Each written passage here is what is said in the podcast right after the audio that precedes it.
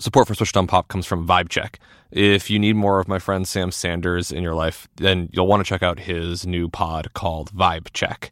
Each week, Sam and his two best friends, writer Saeed Jones and journalist and producer Zach Stafford, make sense of what's going on in the news and culture from foreign policy to how to heal from a breakup. Every Wednesday, they check the vibe of what's going on in the world and how it all feels. It's like your favorite group chat come to life. Listen to and follow Vibe Check wherever you get your podcasts. Hey, everybody, before we dive into this awesome episode, a quick announcement. Vox Media is doing a survey. It takes like five minutes to fill out, but doing so really helps them and us serve you up the best quality podcast stuff.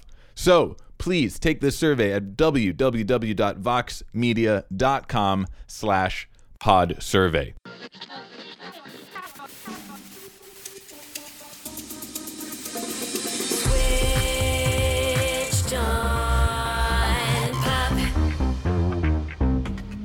Welcome to Switched on Pop. I'm sound designer Dallas Taylor. And I'm musicologist Nate Sloan. So, Nate, I wanted to tell you about this cool thing that I have gotten into.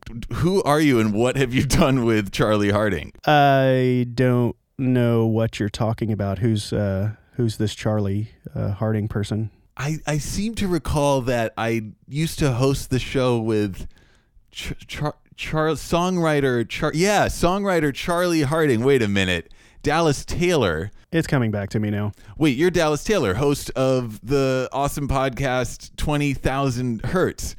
And you know, I guess since you're here, is there anything you want to talk about? Uh, well, I, I guess I can. I mean, I'm always kind of working on something anyway. So here's something that I've been thinking about a lot. But first, I want to start with an example. So I want you to tell me which one of these two examples sound better to you. So here's one. My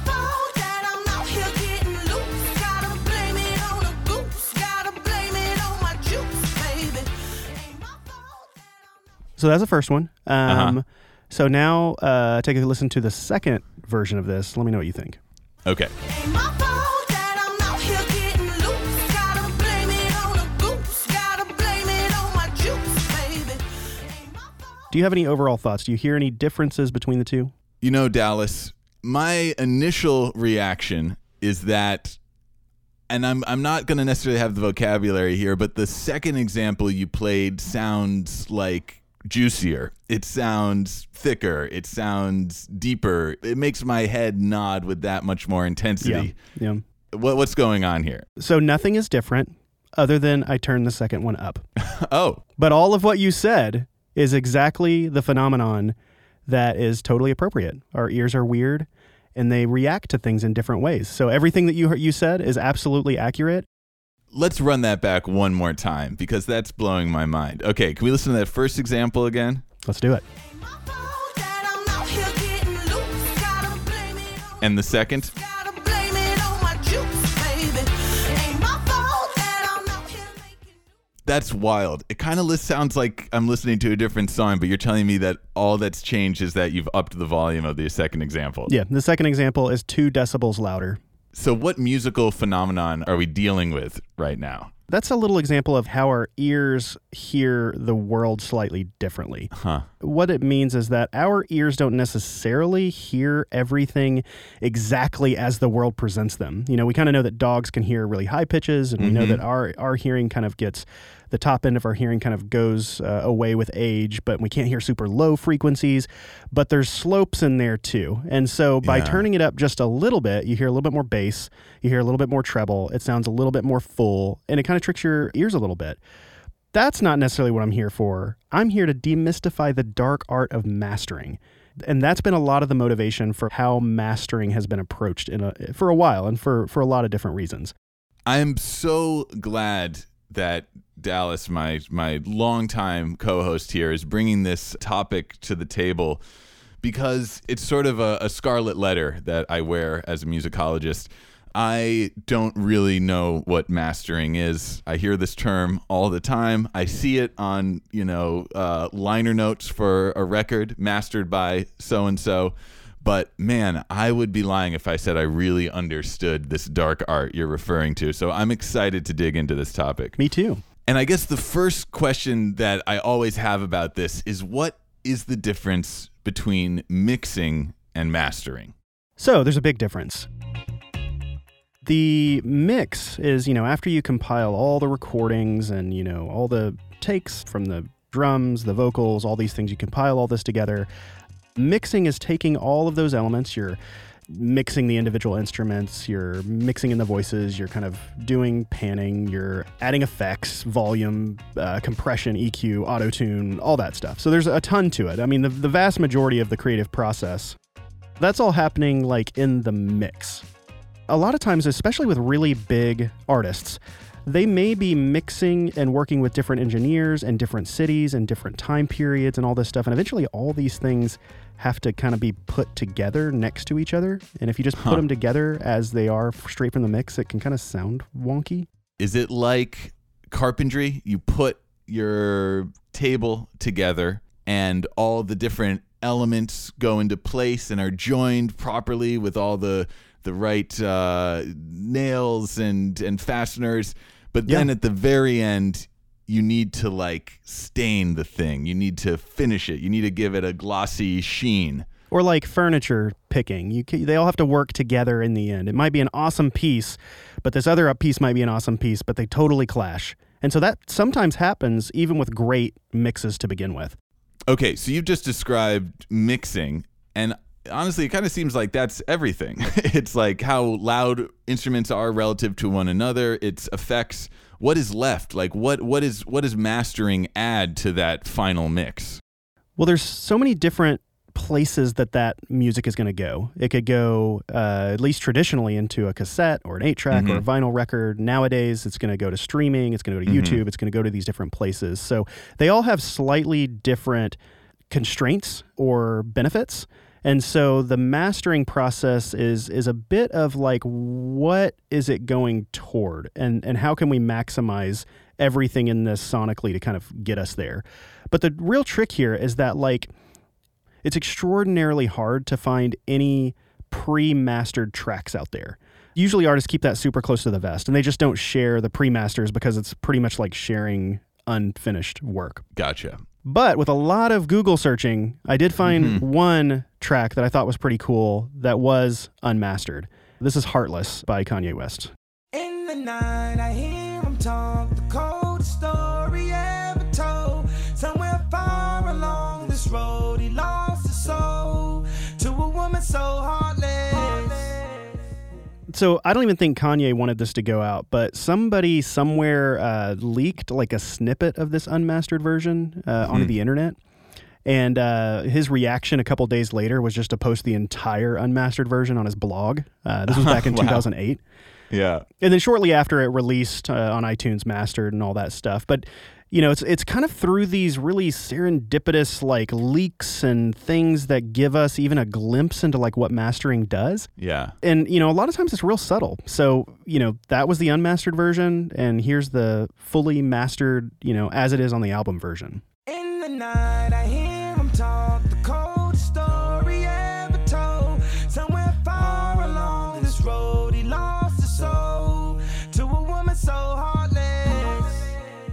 Wow. Subtle, but it's there. Can we run Yep. those back one more time to really hear the difference? Sure, here's the first one. In the night, I hear him talk the coldest story ever told. Somewhere far along this road, he lost his soul to a woman so heartless. And here's the mastered version. In the night, I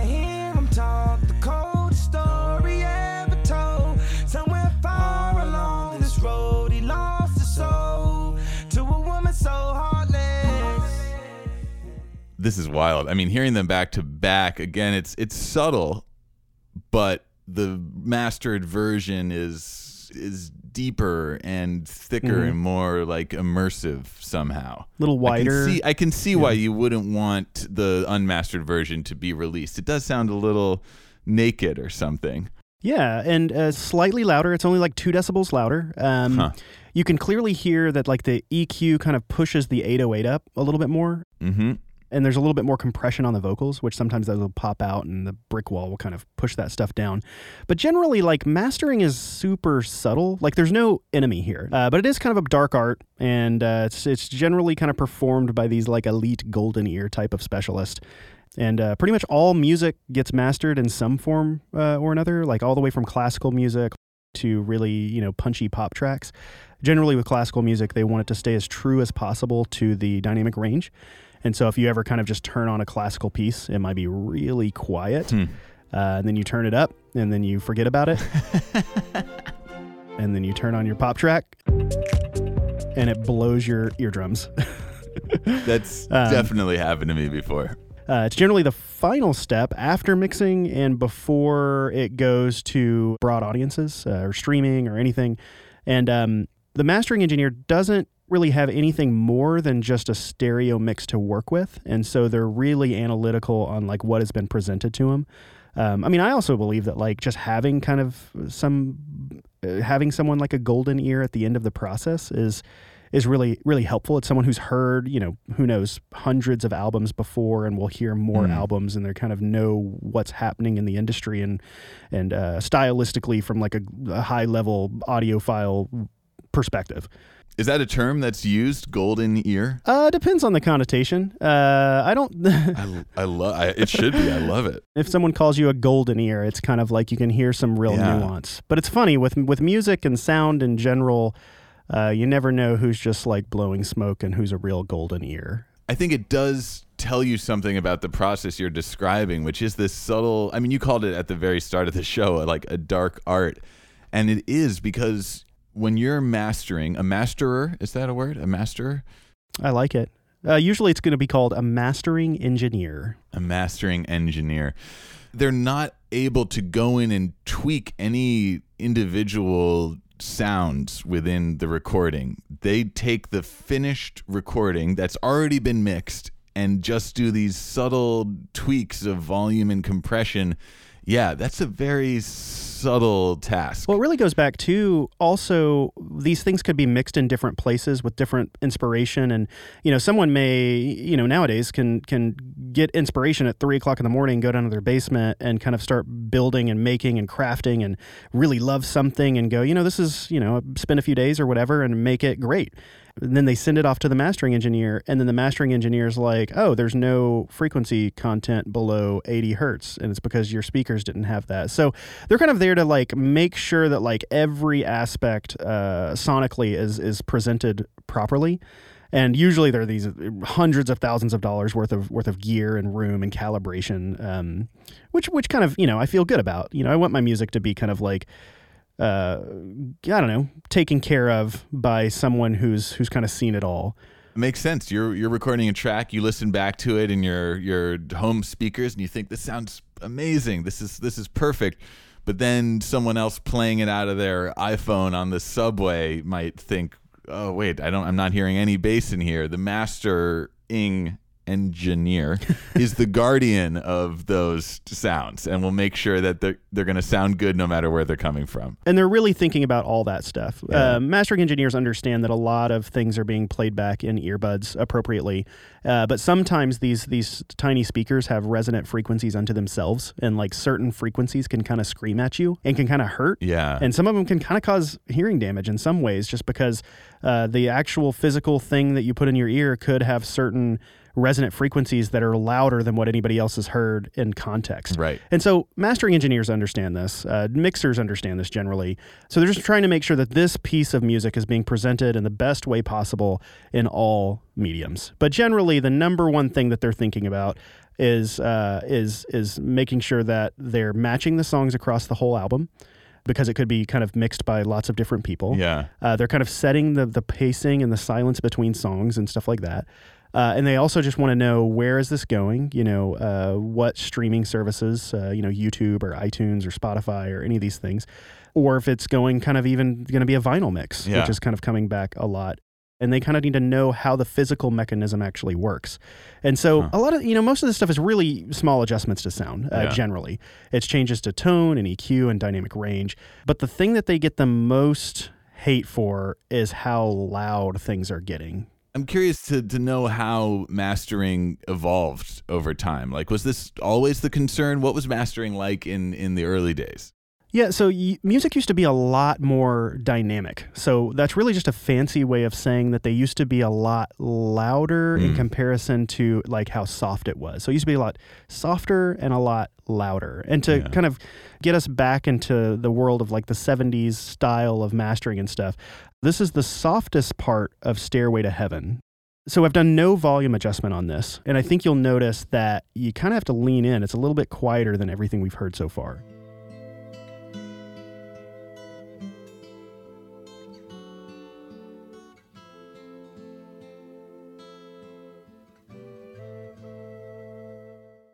Mm, yeah, very faint. Like you're hearing uh, elves in the woods from a distance dancing to a mysterious tune. Okay, cool. But if you wanted me to like turn that up to an appropriate level where it's like, oh, this sounds nice and full, like you would have naturally turned that up a little bit. Right. But had I done that, with this loud part would really be screaming at you because of the dynamic range. Uh, so it kind of started the soft part softer, so the loud part was was clear. But here's the loudest part of Stairway to Heaven.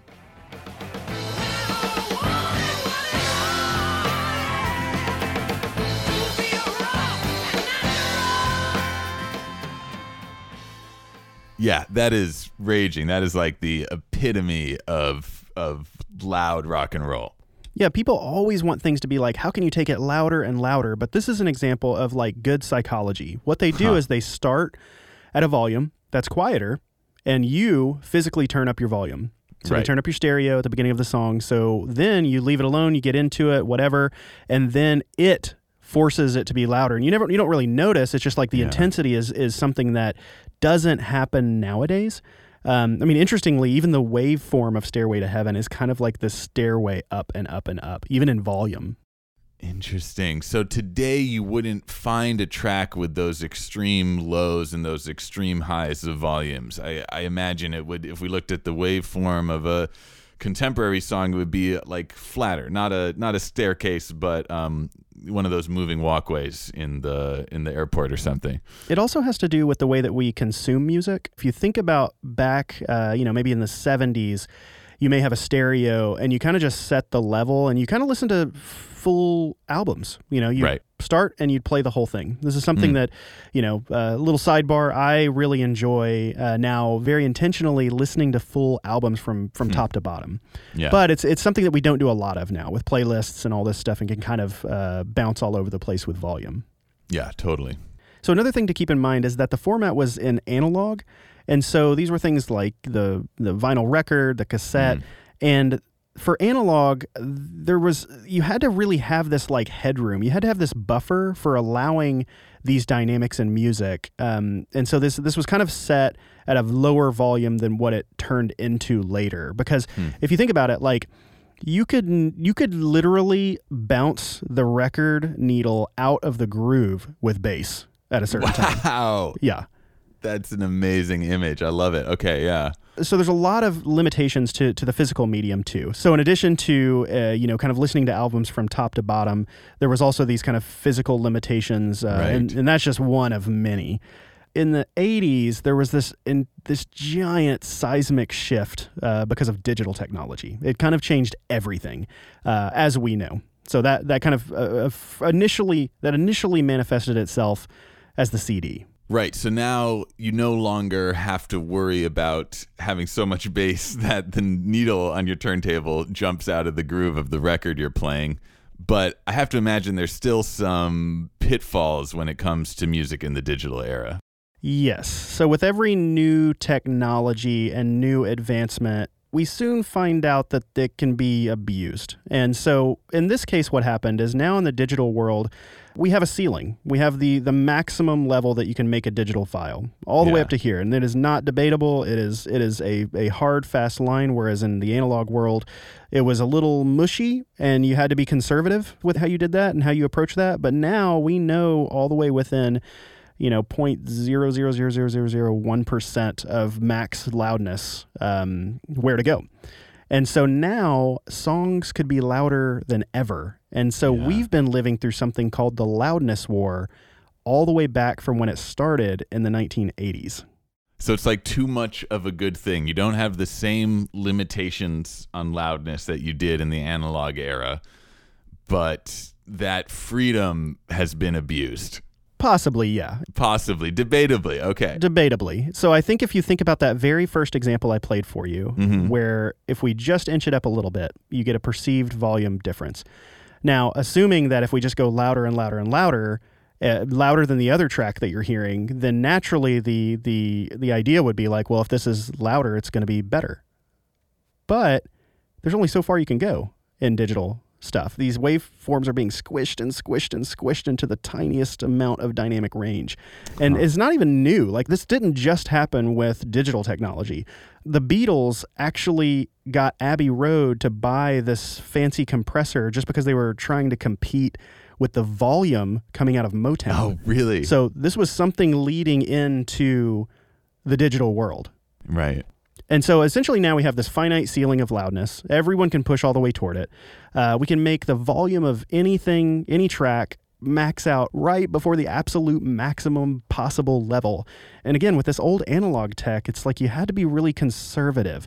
You know, and, and since then, like every single year, the average volume, so the average between the quietest and the loudest part, has gone up and up and up since every single year.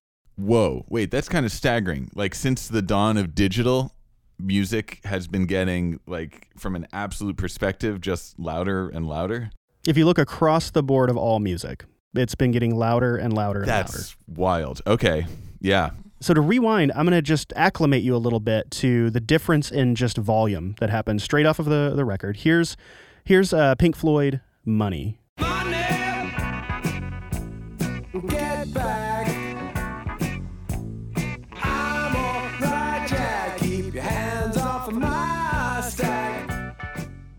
So that's a digital file, uh, and then nowadays, kind of your average level is more like this. So this is Dua Lipa.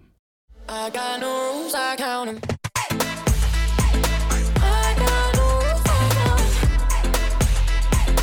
I got So it's not necessarily a bad thing. I would argue that the sound of pop music and hip hop nowadays is kind of defined by what some would call a limitation or like an overabuse, but it kind of works now. Yeah. No, it's really interesting to compare the Pink Floyd track from the 70s to the Dua Lipa track from the last few years. It's like the Dua Lipa track, every element is like pushed to the, It's to- right to the maximum volume limit. And you're listening and you listen to it and it's just like, it's overwhelming in a good way. Yeah, it's not bad. So So, it- it's not an argument that it's bad or good. It's just the the difference in style of where things have moved. So these loudness wars are still ongoing, and every track you hear is whether whether you're aware of it or not is sort of competing for your aural attention. Yeah. And so while it might work with pop music or hip hop or something like that, I think we could agree that not all music needs that treatment. But the other type of music has to compete on the same level as that. Otherwise, you might get a heavy metal track that's eight decibels lower than a bubblegum pop track. And that's embarrassing. Yeah, having your heavy metal track sound lighter than a like a Carly Rae Jepsen song would be very embarrassing. So, yeah, are, are there artists who are sort of pushing back against some of these trends in mastering? Yeah, so right in the middle of this this war uh, in the '90s, like it just kept creeping and creeping and creeping. Uh, Nirvana's Nevermind kind of went against that trend, and it was uh, mastered uh, with a little bit more headroom. So if you would have just listened to it next to another track, it would have been a little Yeah. bit quieter. But I don't think anybody went back and went, "Oh, ne- Nevermind was really quiet," because we have the no, I've I've certainly never had that impression. because we have the volume with us. And Yeah. and even more recently, like Daft Punk, Get Lucky had more punch because of it.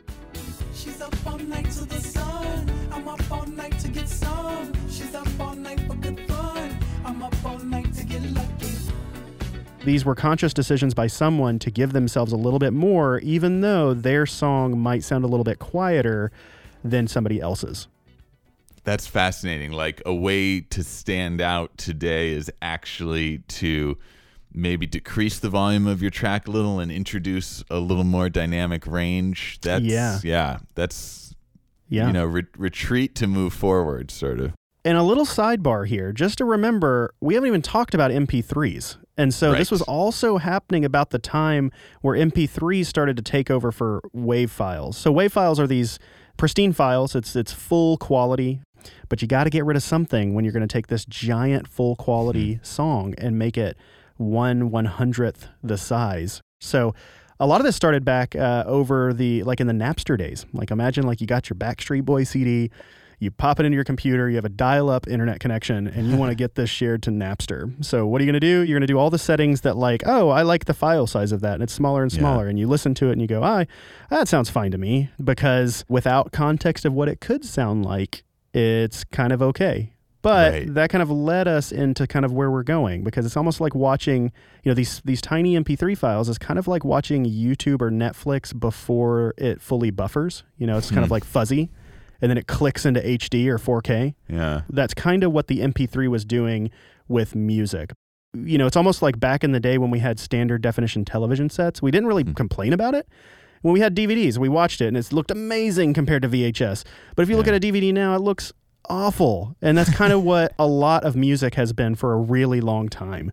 And so um, the good news is there is hope, but there have been some really bad offenders along the way. Why don't we take a quick break and then maybe we'll return uh, for a sort of rogues gallery of some of the, the worst casualties of the MP3 era and the loudness wars. This is exciting. Support for Switched on Pop comes from Vibe Check. If you were an Into It fan and you are missing Sam Sanders, then have no fear. He's back with another great pod called Vibe Check.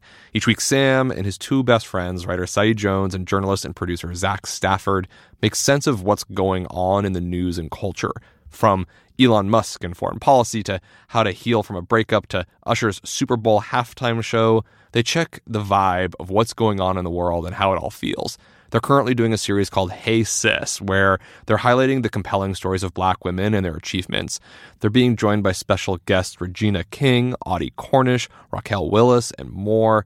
Vibe Check is your favorite group chat come to life. You can join the weekly Kiki every Wednesday. Listen to and follow Vibe Check wherever you get your podcasts. Can't believe Sam made me say Kiki.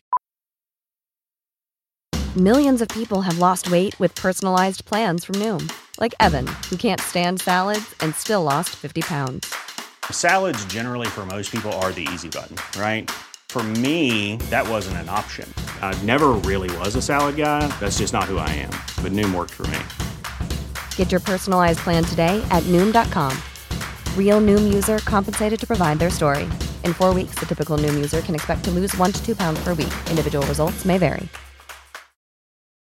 Okay, we're back. We are deep in the weeds of mastering, and we're going to get to know this dark art of music a little bit better by actually studying some of its casualties now.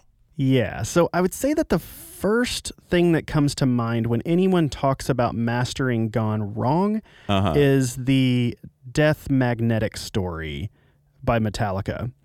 I'm going to play you what came off of the CD, Okay, and I'd just love for you to give me your reaction. sounds good. So here's The Day That Never Comes off of the uh, original CD.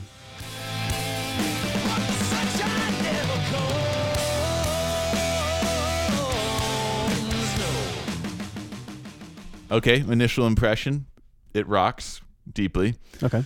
Uh, but we're talking about mastering, so I'm I now have a little more you know vocabulary to talk about this. Okay, so I'm hearing like one thing is that the vocals are kind of hard to hear. They feel like they're buried uh, amidst all the other instruments. Like it's hard to differentiate one from Okay. the other. Feels a little flat, perhaps. So a lot there were a lot of complaints from Metallica fans Yeah. that it sounded really really bad compared to what they've heard before. And I will admit I am also a Metallica fan. So hearing that, Yeah. knowing what where I'm going with this is kind of painful to hear that version of it. But it's also a great example to play when you don't know where it's going because our brains accept what we hear. You remember how I was just talking about MP3s and kind of downgraded quality and all that stuff? Well, I think it's going to be real clear here soon. So what happened was is this this CD came out. Around the same time this album came out, uh, there was a new Guitar Hero where you can play this track in Guitar Hero. Um, but very quickly, as the internet does, they started to put two and two together and realized, wait a second, the guitar, something about the Guitar Hero version sounds different than the actual version that came out on the CD. And so someone posted this to the internet. So here's the Guitar Hero version of that same track.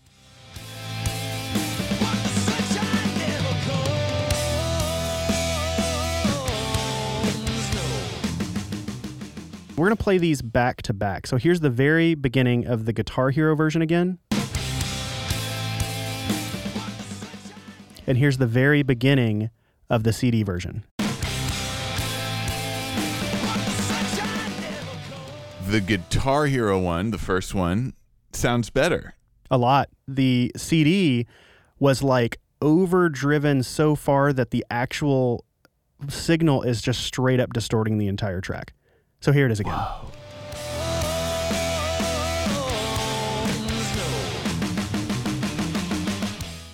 Wait, this is crazy. Like the CD itself sounds blown out. It sounds Yes. crunchy and staticky and crappy. But then when you play the Guitar Hero version, it sounds, oh, that's that's what Metallica sounds like.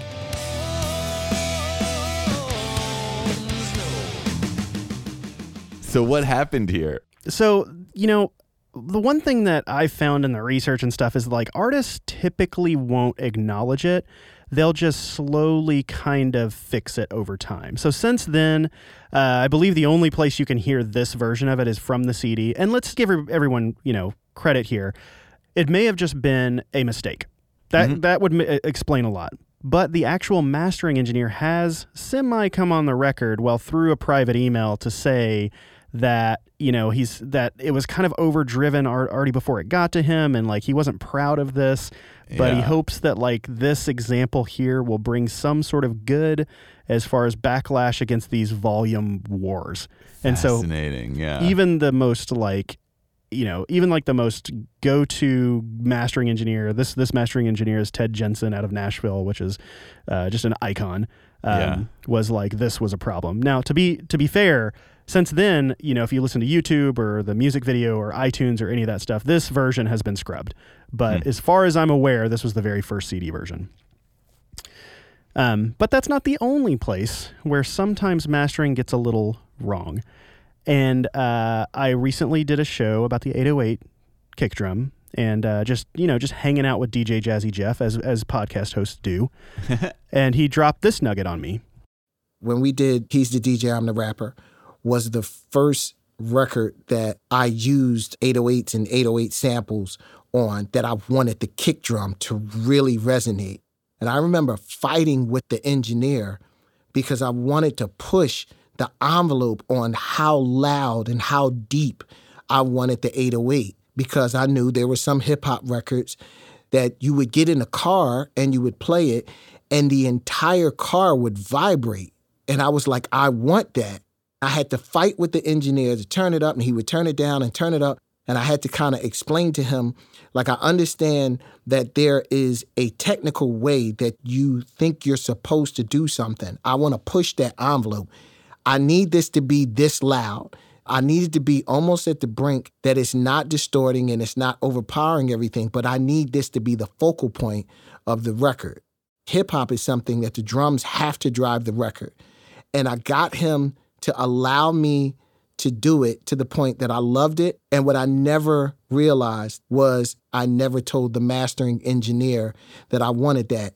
And he thought it was a mistake. And he took all of the 808 out of the album. And I don't think I've ever said this in public.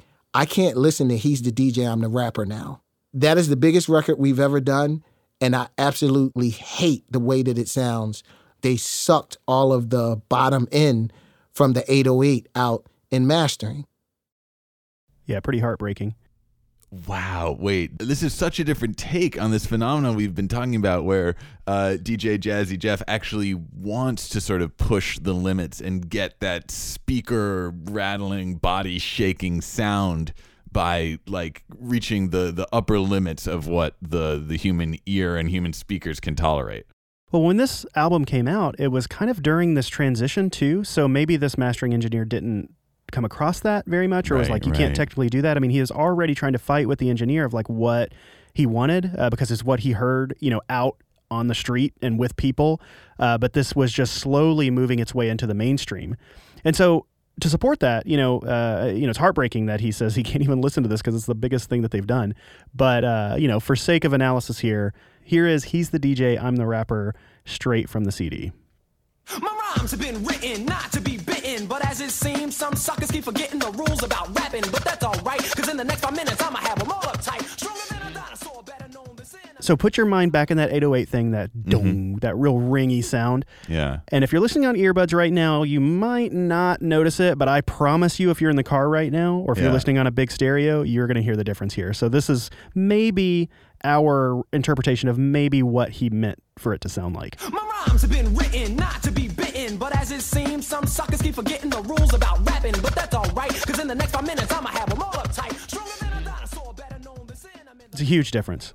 Yeah, it really is. And I love that because maybe now DJ Jazzy Jeff can listen to that, you know, this classic song by him and, and the Fresh Prince and and not feel so crestfallen over what could have been. Sadly, that was put together by my team. And I don't know if DJ Jazzy Jeff is ever going to hear it. But, you know, this is an amazing transition to what remastering is because this would be an awesome album to remaster. Yeah, I'm so glad you brought this up because it's something I see again and again, you know, classic albums remastered.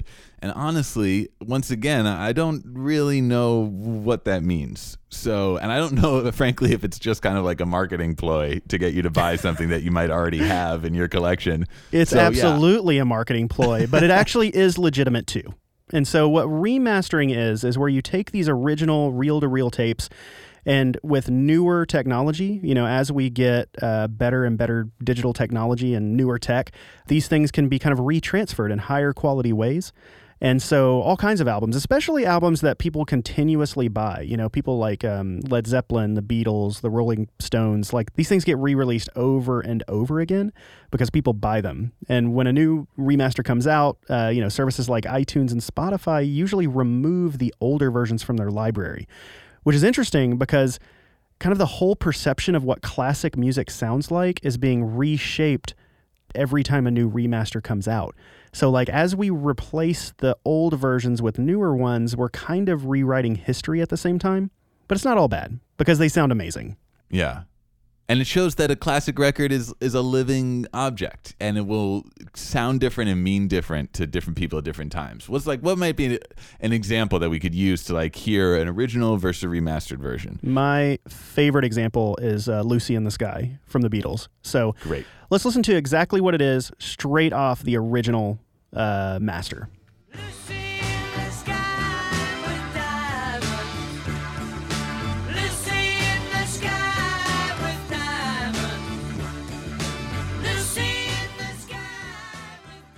Okay, I've got that in my ears. Okay, so years, years, years later, um, Uh-huh. they do a new version. This is not the only remaster, by the way. So here's the 2009 version that was from the same source. Mm-hmm. Uh, I believe it was a stereo mix. So this is their kind of remaster version, 2009.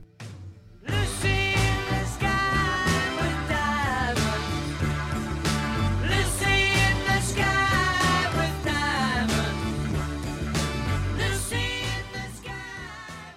Interesting. Okay, very Yeah. similar, but I Yeah. definitely hear a difference.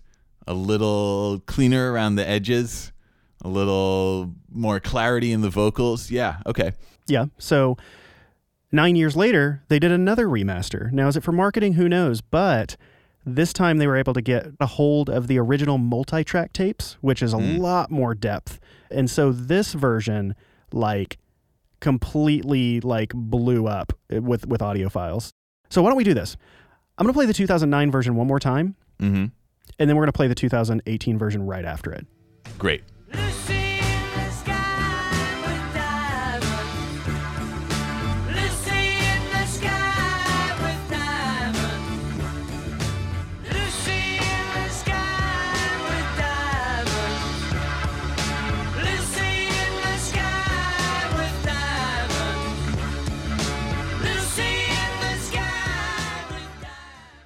Whoa.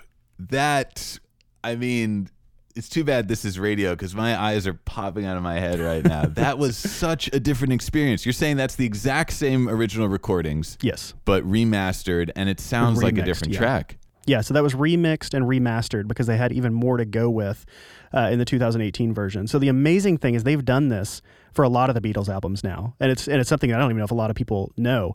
And just to name drop a little bit because you know I work in a little bit of the music and the sound stuff. I actually wrote Rick Rubin because I have his email, you know. But I asked him, "Is like, what's the best, you know, mastering thing that that sticks out in your mind more than any other?" And he's just Yeah. like, "The White Album, the latest version of the White Album, just blew his mind off."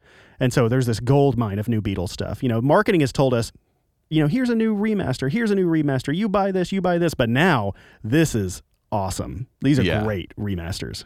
So that's one of a lot of examples of where remixing and remastering can make a huge difference with technology now. But kind of like recently, this terrible thing happened where Universal Music is the biggest record label in the world. Hmm. And recently, there was a fire on the Universal Studios lot that just happened to catch a warehouse on fire that just so happened to have hundreds of thousands of original masters in it. And so these are, you know, I can't even begin to start this list, but I'm going to just start Yeah. throwing stuff out. Okay. Old stuff like Louis Armstrong, Duke Ellington, Bing Crosby, Ella Fitzgerald, Judy Garland, Billie Holiday. I'm on the second line of eight lines. Patsy Cline, Chuck Berry, Elton John, Lynyrd Skynyrd, Eric Clapton, Jimmy Buffett, Eagles, Aerosmith, Iggy Pop, um, Patti LaBelle, uh, Tom Petty and the Heartbreakers, Police Sting. It, I'm just going to skip around here. REM, Yeah. Janet Jackson, uh, Guns N' Roses, Queen Latifah, Sonic Youth, No Doubt, Nine Inch Nails, Snoop Dogg, Nirvana, Soundgarden, Hole, Beck, Sheryl Crow, Tupac, Eminem, 50 Cent, The Roots, and it just keeps. This is a, a scratching Whoa. the surface of what Yeah. original master tapes most likely burned in this fire at Universal. That is that is heavy. That's cr- that's crazy. Yeah. So it's one of those things that you don't you can't really understand what that what that loss is for music without hearing the remaster that we just heard. So what that means is that we can't do that same experiment that we just heard with the with the Beatles, Lucy in the Sky with Diamonds, with so many of these artists you've just mentioned. Like Unless they have already transferred the multi-track versions of these tapes to digital files.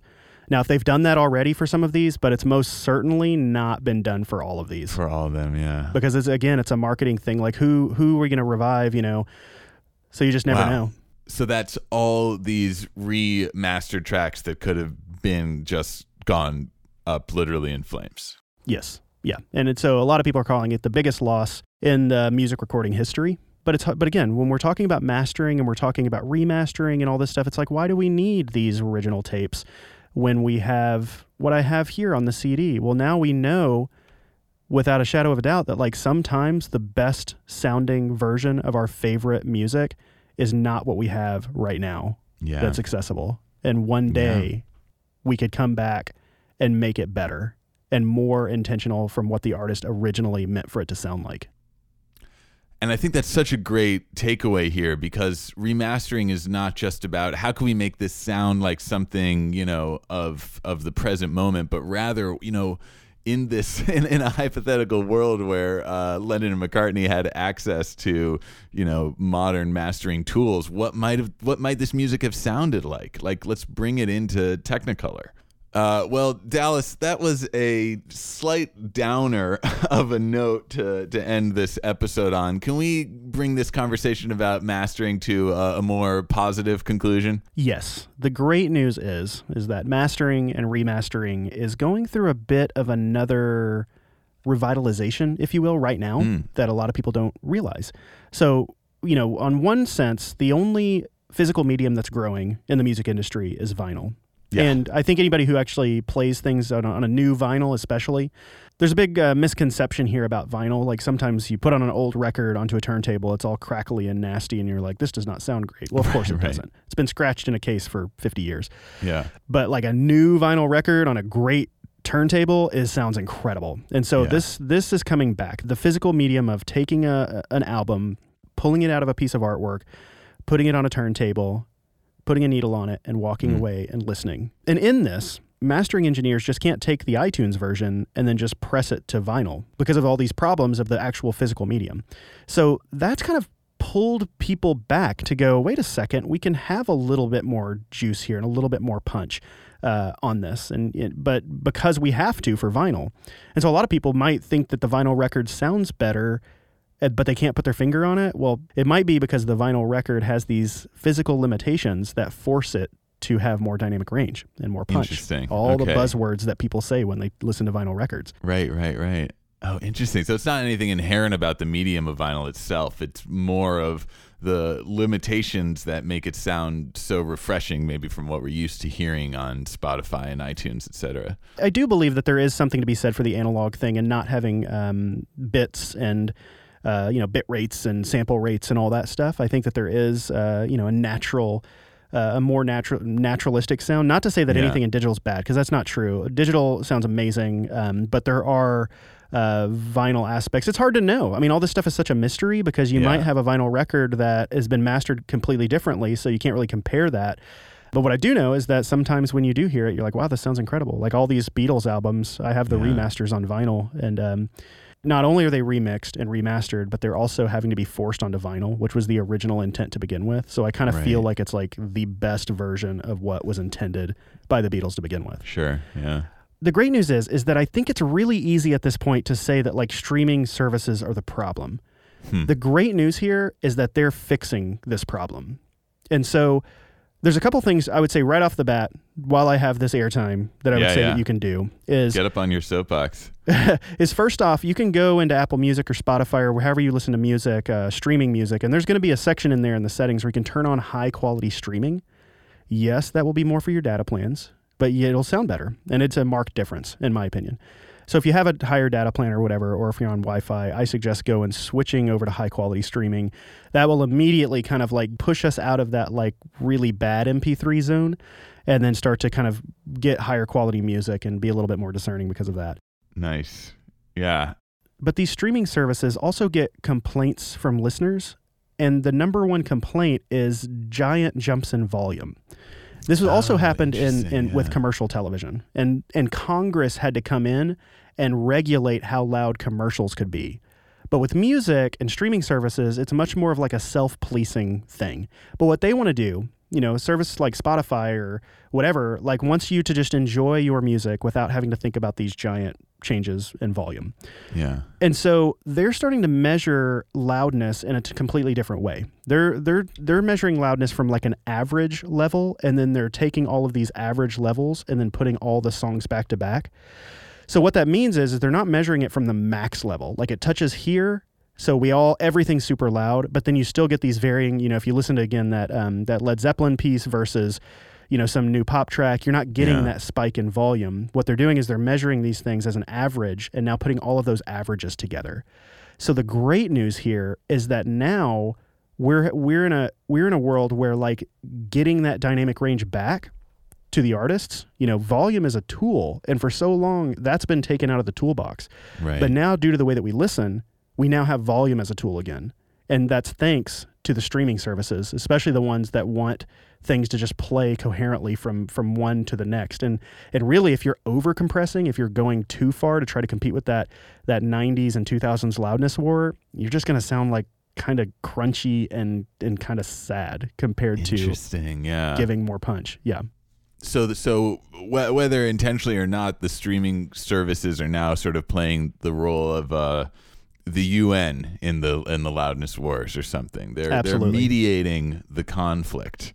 Uh, Yeah. In their own self interest.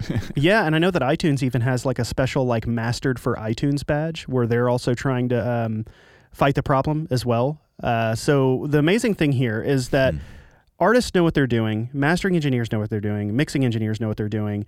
Um, the people who are who are serving you this music want to make it better. Yeah. We are all all of these people, and we are all music lovers. And I don't think that there's any kind of like bad person out there trying to like take your music and make it worse. it's that you can take comfort in knowing that like everyone in the chain understands it, and everyone in the chain wants to serve you the best version of this this music. And it's it's really exciting. And it and it even has gone so far that like certain artists have been giving different masters for different platforms. So, as an example, uh, Janelle Monáe actually put out two different masters for one for iTunes and one for YouTube. Now, it's real slight, but these are Yeah. different. But these are different files, which is fascinating that they're that they're going this far to maximize uh, audio fidelity. So, so one is, a, is slightly more compressed, a little bit louder, and that's the one that went on the CD and on iTunes, and that's this one.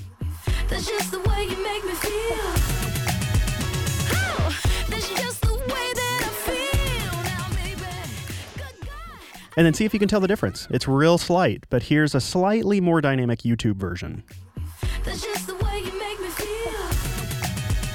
Oh, that's just the way that I feel now, baby.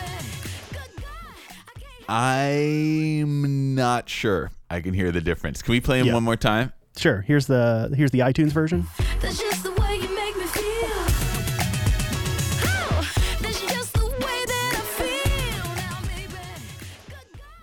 And then here's the YouTube version. That's just the way you make me feel. Oh, that's just the way that I feel now, baby. Good God, I can't help it. Oh, wow. No, okay. I totally heard it that time. I totally heard it. The YouTube version, the second one played. Uh, you could hear the the ceiling a little more. There was more dynamic range. The first version, the iTunes version, was a little bit more like packed to the to the upper limits. It was a little louder and crunchier. I think I'm starting to get the hang of this mastering thing. And what's amazing about this is there's no better or worse here. And the reason that I wanted to play that track now is because that really illustrates just how much artists and the people along the way care when hmm. they're making a version for iTunes and a version for YouTube. Like we're in a new renaissance of the way that things are presented, and people are going as far as to do tiny, tiny, almost imperceptible differences to maximize something debatable to begin with. And it makes Yeah. me so happy to see people care mm. about sound like that. You know, it's like for so long, music was almost like like who could be the loudest. It's almost like if you took every photo on the internet and the and, and you just made them all bright, like as bright as possible to where it'd stick out. Like that's what music has been for a long time. And now, uh, thanks to like streaming services who are evening out volume in the tracks, artists can start to mix and master tracks like how they want it to sound Yeah. and not to serve some, you know, be louder than the next person on the radio. So I'm glad to see that this is like pushing back on the alternate agendas of how we treat audio. And hmm. now like things can be the best they can be without any compromises. And really like the best tool that we all have as consumers is is our our, our volume knob. Like that can make things if you want to listen to your music loud, listen to it loud. If you want to listen to it quiet, listen to it quiet. And the good news is is like the industry knows that. This is so cool. Wow. I mean, not only does this shine light on this subtle musical phenomena that I've always been aware of but have never quite understood. It's it it- it'll make me think a lot differently about like when I listen to music and when I listen you know on a streaming platform versus on the radio versus on uh, a, a CD versus on vinyl and I, appreciate this this note of uh, hopefulness that that you're bringing here because I, I I do recognize that it's very easy to kind of just put on this curmudgeonly sort of air and say, "Oh man, music back in the day, music sounded so good, and now it's just been compressed and destroyed and corroded." To Are you saying know, there's cynicism in music analysis? I, I mean, I, I one might imagine someone saying such a thing. Surely not. Surely not me. Dallas Taylor, I'm so glad you hijacked the co-hosting seat while my erstwhile podcast partner Charlie Harding is off in babyland. well, thank you so much for having me. I've been a huge fan of Switched on Pop for for a long time. So this has been a total thrill to do and I cannot believe that I'm here. I want to tell people where they can find more of your work. I host a podcast called 20,000 Hertz. It's all spelled out. So you put in T, W, E, etc. And you're going to find another show that's all about sound and music and where we kind of take a teeny tiny little sound and we just explode it into stories and the stories behind it and kind of how it was made and, and all this stuff. So you can find that in any podcast player just by searching without any numbers 20,000 Hertz. Yeah, I've listened to pretty much every episode. It's it's great. And the excerpt you played earlier from DJ Jazzy Jeff, like that's part of a whole show that you're doing. It's a whole show about the 808 drum machine and just how it completely revolutionized hip hop. This episode of Switched on Pop was produced by Dallas Taylor. Our mixing and editing is by Brandon McFarland. Our production fellow is Megan Lubin. Bridget Armstrong is our producer, and our executive producers are Liz Nelson and Nishat Kurwa. We are part of the Vox Media Podcast Network, you can find more episodes of our show on any podcast player you like Spotify, Apple Podcast, Radio Public, iHeartRadio. We're there. Reach out to us. Find us on www.switchedonpop.com, on Twitter at switchedonpop, Instagram at switchedonpop. We want to talk to you, so so reach out and touch someone.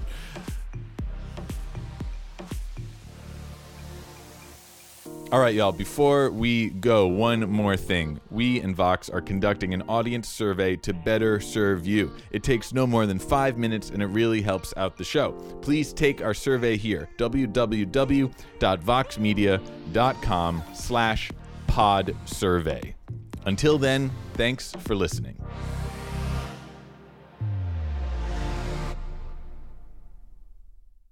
Support for Switched on Pop comes from VibeCheck. If you need more of my friend Sam Sanders in your life, then you'll want to check out his new pod called VibeCheck. Each week, Sam and his two best friends, writer Saeed Jones and journalist and producer Zach Stafford, make sense of what's going on in the news and culture from foreign policy to how to heal from a breakup. Every Wednesday, they check the vibe of what's going on in the world and how it all feels. It's like your favorite group chat come to life. Listen to and follow Vibe Check wherever you get your podcasts.